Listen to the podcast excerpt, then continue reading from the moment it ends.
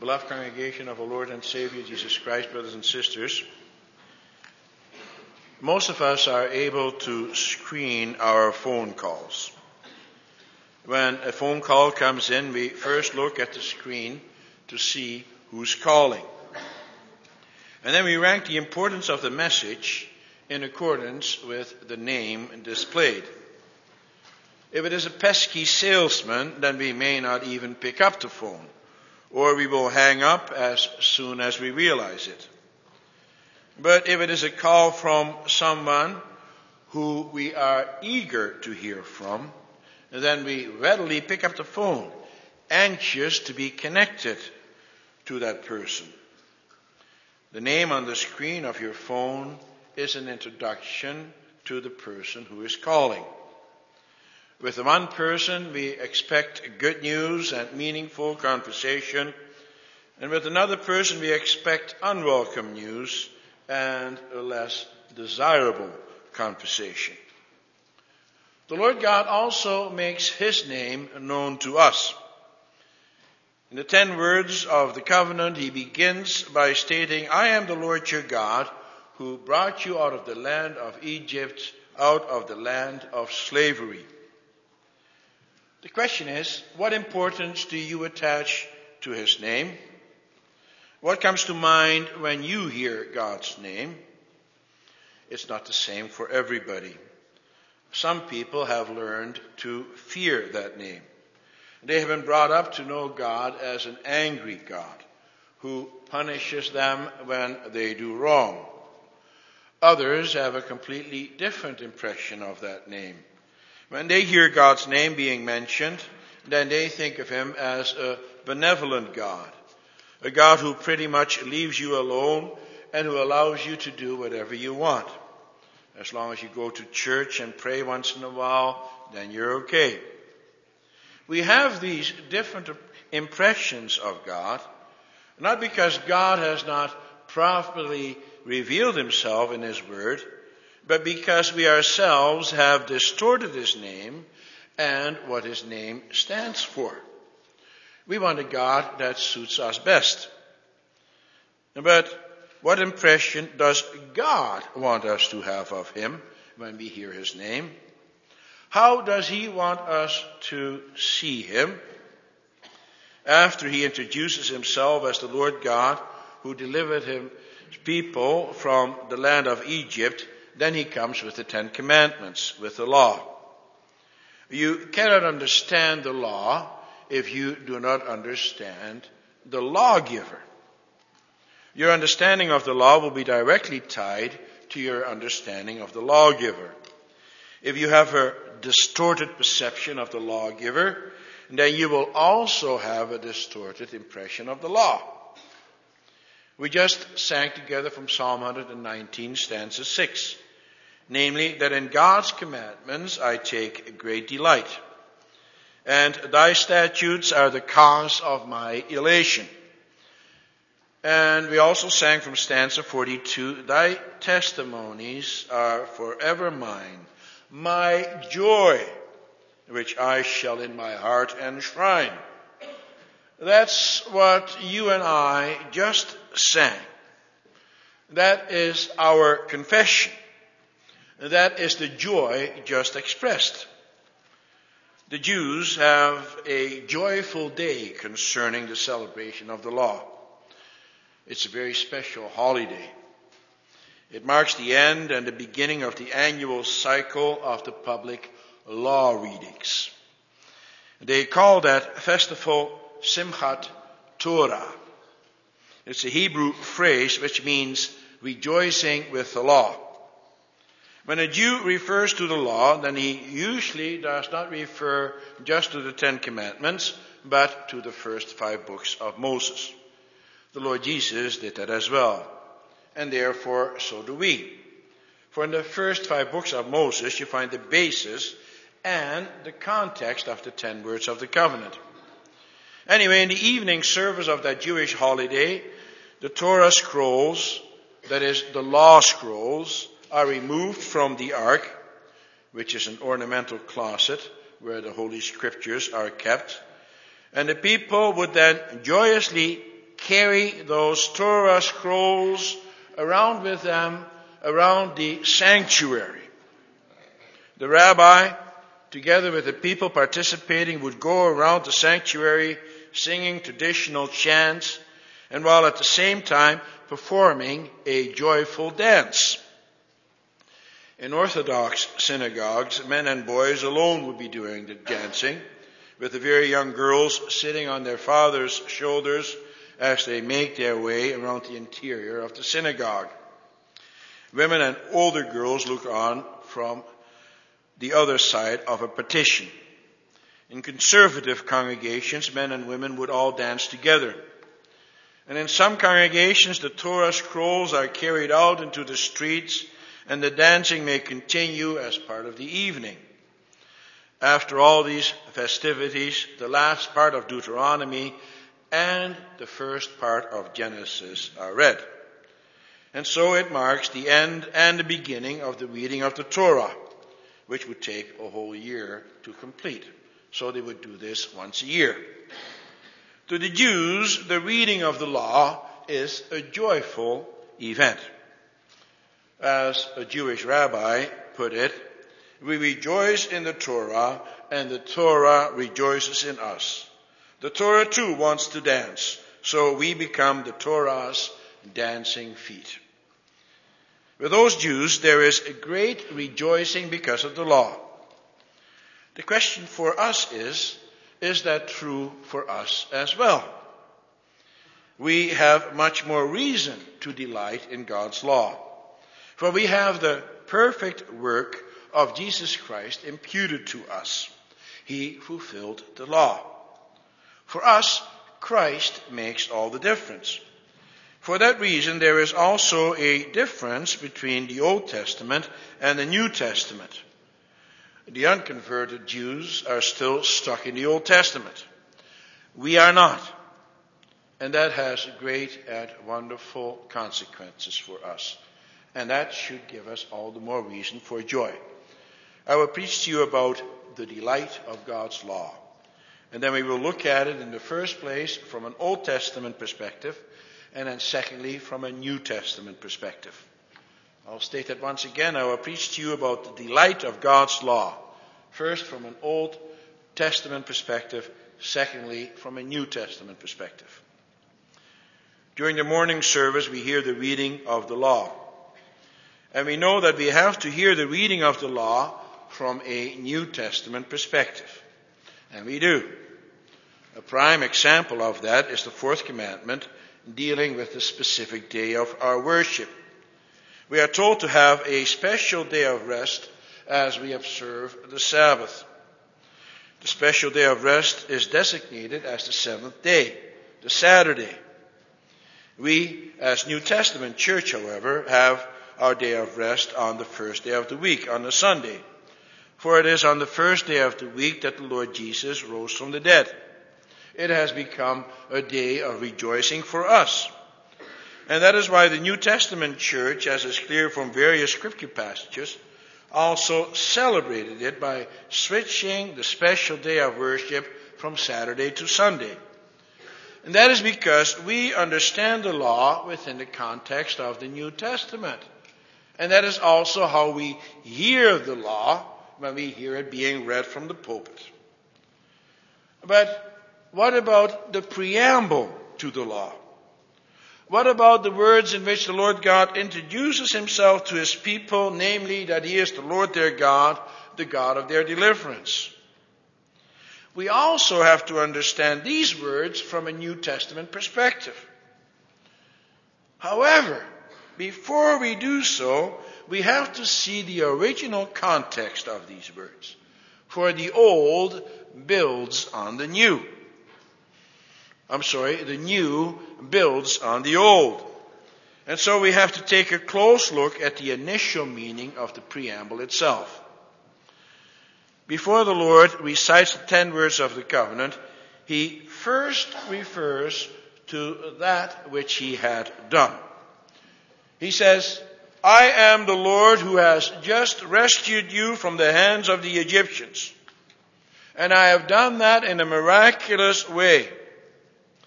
In order to gain your freedom, you did not have to pick up any sword or any other weapon. You did not have to shed any blood in order to defeat the Egyptian armies. No, I, the Lord God, have single-handedly destroyed the army of Pharaoh by drowning that whole army in the Red Sea. And therefore, you see the great joy that accompanies the reading of the law. For the Lord God first refers to that joyous event. He has proven himself to be their champion, their hero.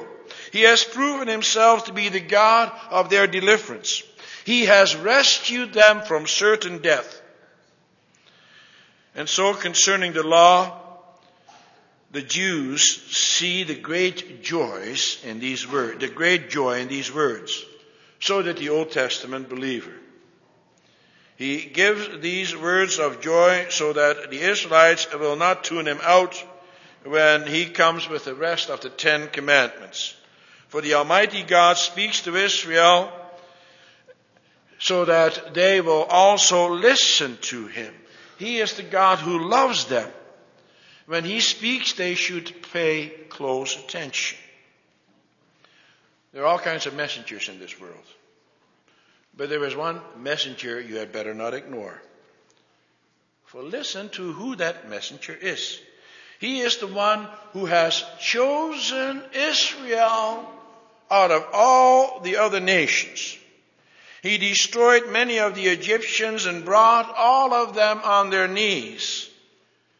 And just before they came to Sinai, he had defeated the Amalekites on their behalf as well. In the preamble to the 10 commandments, he reminds them that he has done all that and that he has chosen them as a special nation. When the Israelites heard these words, they did not hear them in the same way that we hear them every Sunday, comfortably sitting in our pews. No, just 2 months earlier, they were still in Egypt. A lot had happened since that time. They had to leave their former homeland. They had to leave behind their homes and a lot of their belongings. They were uprooted, and they had just gone through a tumultuous time with the Egyptian army snapping at their heels and with the Amalekites trying to defeat them. It had been quite a roller coaster. And to top it all off, they also had to get used to different foods. And they no longer had plenty of meat available to them as they had before when they were still in Egypt. And water was scarce. And therefore sometimes they were thirsty. They were also told that they were going to go to the promised land to Canaan. But Moses led them in a different direction. Away from Canaan toward Mount Sinai. And so because of all these things, they complained and they murdered. They became angry even. They were so angry at one point that they even wanted to stone Moses. And now here they are at the foot of the mountain. They're certainly not in the right frame of mind. And at first they don't quite know what they're doing there either. But Moses makes that clear to them. He tells them that they are going to meet the Lord their God there, the God who made heaven and earth, the God who had chosen them, the God of their forefathers, of Abraham, Isaac, and Jacob. The Lord God is going to speak to them, to that murmuring, complaining, sinful nation of Israel. And then finally the day comes. What a day! We read in Exodus 19, verse 16 and following, on the morning of the third day there was thunder and lightning, with a thick cloud over the mountain and a very loud trumpet blast. Everyone in the camp trembled. Then Moses led the people out of the camp to meet with God, and they stood at the foot of the mountain. Mount Sinai was covered with smoke because the Lord descended on it in fire. The smoke billowed up from it like smoke from a furnace. The whole mountain trembled violently. and the sound of the trumpet grew louder and louder. Then Moses spoke, and the voice of God answered him. Brothers and sisters, do you get some inkling of the momentous occasion, or what a momentous occasion that was? How could you ignore such a God who reveals himself in such a dramatic and in such a wonderful way to them? And the message is clear. From now on, they had better not be screening their calls when he speaks to them. They had better listen to him. And they had also promised to do that. For we read in Exodus 19, verse 5 and 6, that the people promised to Moses, who spoke on behalf of the Lord God, when Moses said, "Now if you obey me fully and keep my covenant, then out of all nations you will be my treasured possession. Although the whole earth is mine, you will be for me a kingdom of priests and a holy nation." Moses spoke these words on behalf of God. And what was their answer? Well, we can read that in Exodus 19, verse 8. It says there, the people all responded together, "We will do everything the Lord has said." Note well that they responded together. They all did so by lifting up their voices. In this way, they all said amen to God's words. It didn't take long, however, for them to forget those words of the Lord. They proved themselves to be incapable of keeping that promise. They kept forgetting what the Lord God had done for them. And so they began to serve other gods. Although the Lord God chose for them, they continued not to choose for him as they had promised to do.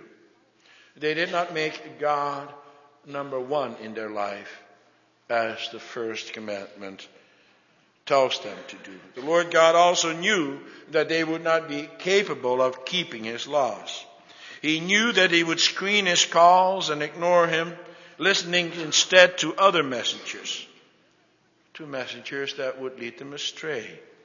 To messengers who want them to indulge their own fleshly desires. For that reason, the Lord God established the sacrificial and ceremonial laws.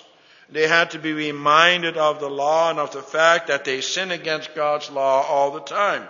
They had to be reminded of the fact that they need the Lord their God for everything, including the keeping of the law. Those laws point to the Lord Jesus Christ, who fulfilled the law.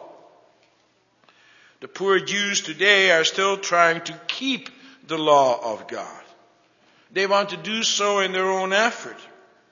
Yet in spite of that, the law is still a delight to the Jews. For they know that in trying to keep the law of God, that they will receive certain earthly benefits, for it will give you stability in your life. God's laws afford you protection. However, the law of God is a lot more about what goes on here on this earth. The law of God was given in order to drive us to Christ.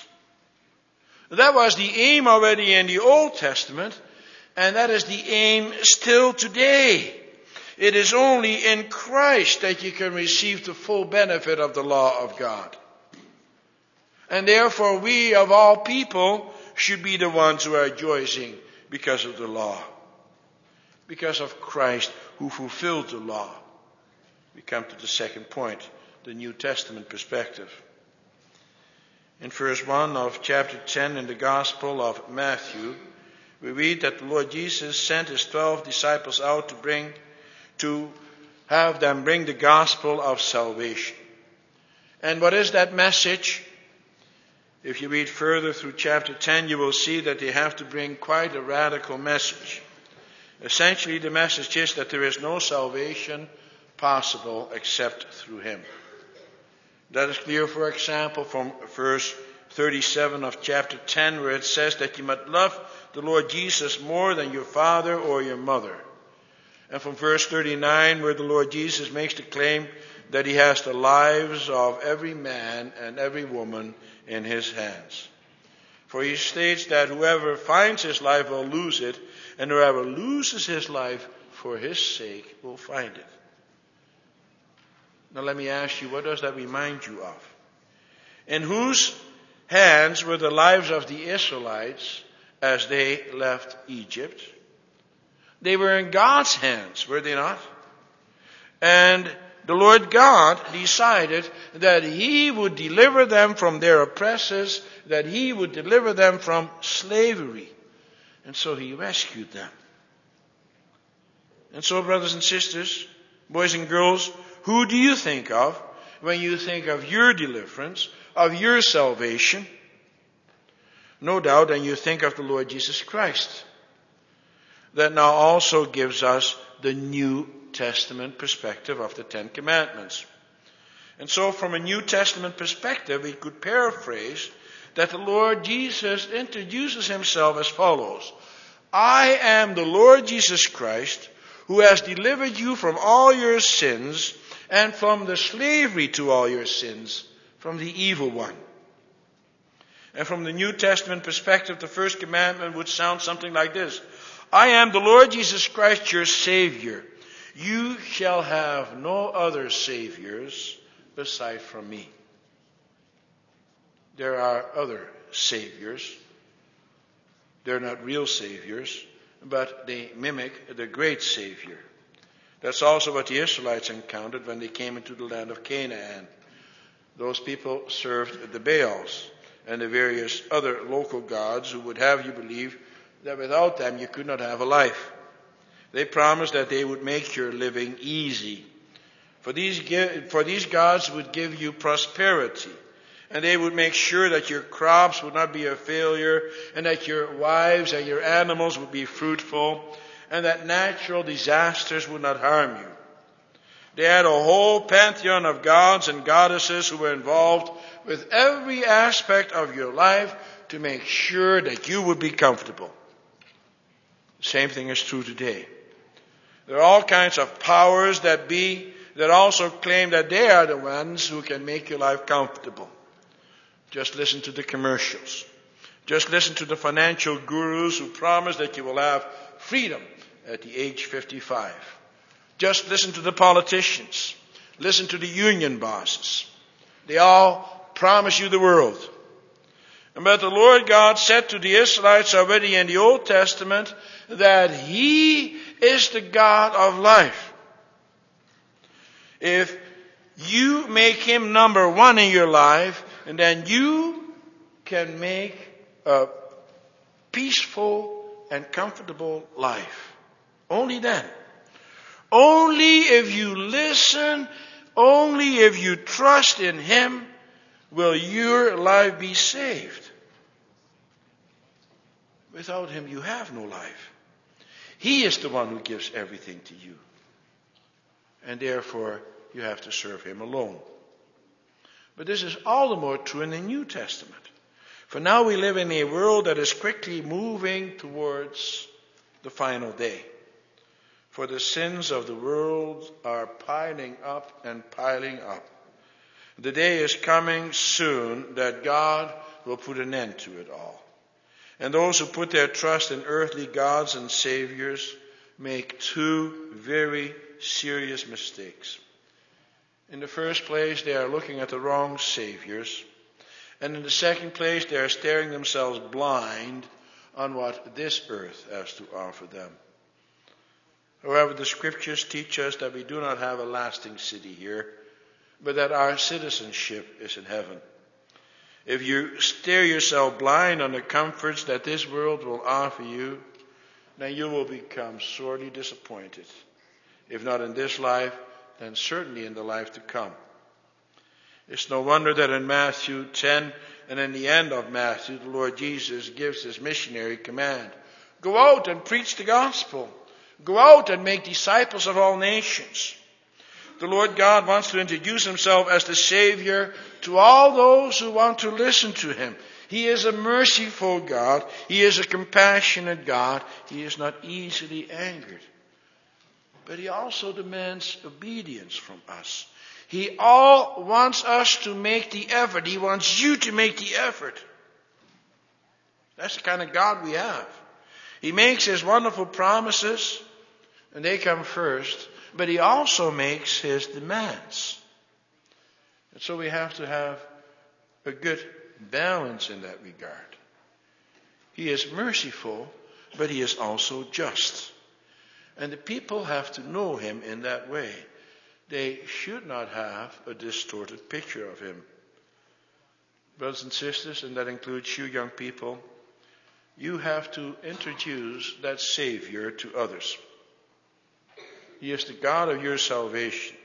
He is the God of salvation to all who listen to Him and who do not hang up on Him when He calls. And they hang up on Him because they have the wrong picture of God, or they are totally rebellious. But now you have to make sure that those with whom you come into contact, with your neighbors, that they have the correct picture of Him. And you must seize every opportunity. What are you doing in that regard? You certainly would do that if you were suddenly rescued by another human being, wouldn't you? Think about it. Suppose you have terminal cancer, and after much searching, you discover the one doctor who is able to save your life. He does whatever he has to do, and then the cancer is gone. You're cancer-free. And he, that doctor, is the only one who knows how to do that. Wouldn't you tell others about that? Wouldn't you send other cancer patients to him? Of course you would. He's the Savior. Unfortunately, there is no such doctor. But there is the Lord Jesus Christ. He is the great Savior. And in a certain sense, we all have terminal cancer. We're all dead because of our sins. And He is the only one who can save you. Do you tell others about that Savior?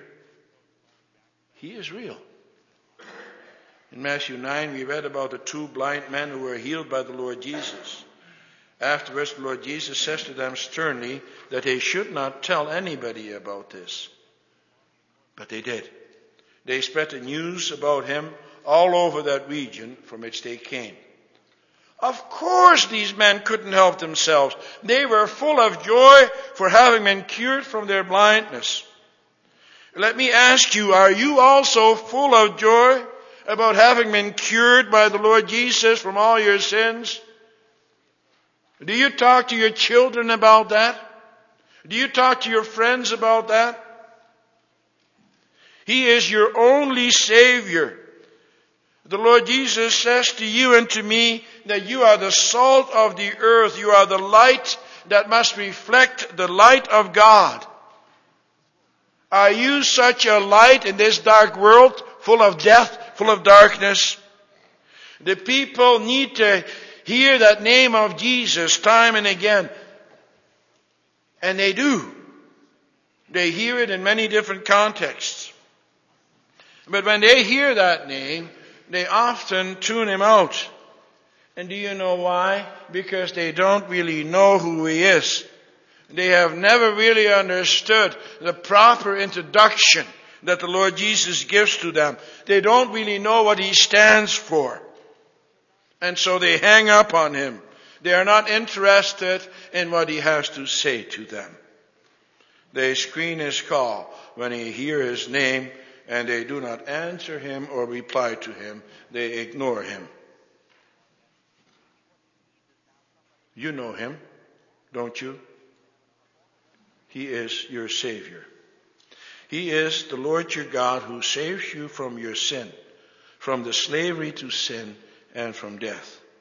And He wants to save all those who listen to Him when He calls. He comes with the good news of salvation. He comes with the good news that the law as such does not save us, but that the Lord Jesus does. He is worth knowing. He is worth listening to. And so, listen to Him when He calls. and teach others to listen to him as well. He comes with a very important message. As a matter of fact, he comes with a message that alone has real significance. If you do not listen to that message, you will not be saved. Amen.